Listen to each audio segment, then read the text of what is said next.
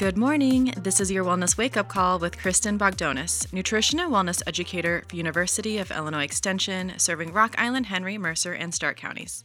Last month, we discussed ideas on how to keep kids safe during summer months to avoid heat related illnesses. Today, I'd like to stick with this theme and share tips for our older adults as well. Why? Because extreme weather events like heat waves are on the rise, and research suggests that older adults are especially vulnerable to the health effects of these events. First, let's discuss a bit about potential effects of medications.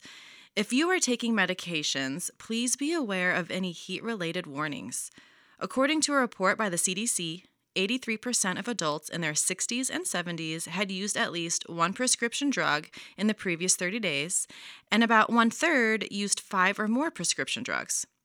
Some medications can increase your risk for heat related illness because they may interfere with your body temperature regulation, they can suppress your sense of thirst, or even disrupt your fluid balance, making you more susceptible to dehydration. There are several classes of drugs associated with heat related hospitalizations, and these include ACE inhibitors, anticholinergic medications, antipsychotics, and loop diuretics. For example, anticholinergics decrease how much you sweat, which can cause your body temperature to rise.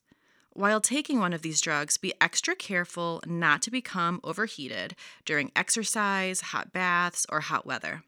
Remember, decreased sweating can put you at risk of heat stroke. If you're concerned about a medication you may be taking and its health effects during extreme heat, please speak with your doctor. Adjusting medications is complex and must be made by patients guided by their healthcare providers. Secondly, adults age 65 and over have less water in their bodies than younger adults and children, and they may not feel the need to drink water until it's too late. The reduction in thirst that comes with age can keep that already low supply from being replenished.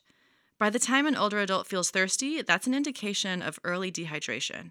A simple solution is to carry a reusable water bottle and take frequent sips throughout the day. Men should aim for 13 cups a day, and women should aim for 9. Dehydration is when the body dries out because of drinking too little fluid, losing too much fluid, or both. It can occur quickly in older adults and may lead to serious health conditions. So, you may be dehydrated if you experience dark colored urine, flushed skin, muscle cramps, dry mouth, dry skin, dizziness, or fatigue. And lastly, pay attention to electrolytes. These substances are promoted during exercise and extreme heat and are often added to sports drinks. They help maintain the fluid balance inside and outside your cells.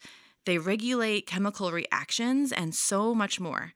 Electrolytes are found in foods and drinks, and they have a natural positive or negative electrical charge when dissolved in water. They include sodium, chloride, potassium, magnesium, calcium, phosphate, and bicarbonate. Your kidneys filter excess electrolytes out of your body and into your urine. You also lose electrolytes when you sweat. Too much or too little of any of these can cause problems. If you suspect an imbalance, you can ask your healthcare provider to order an electrolyte panel. Taking charge of your electrolytes can help you avoid future health concerns. If you would like to learn more about this topic, visit wvik.org slash wellness for a copy of today's episode and additional resource links. Thank you for listening. This has been Kristin Bogdonas, nutrition and wellness educator for University of Illinois Extension, serving Rock Island, Henry, Mercer, and Stark counties. Wellness Wake Up Call is produced by WVIK in partnership with University of Illinois Extension and sponsored by the Planning Center in Moline assisting men and women with financial wellness and preparation for life's transitions, including retirement planning, college savings, marital changes, and estate planning.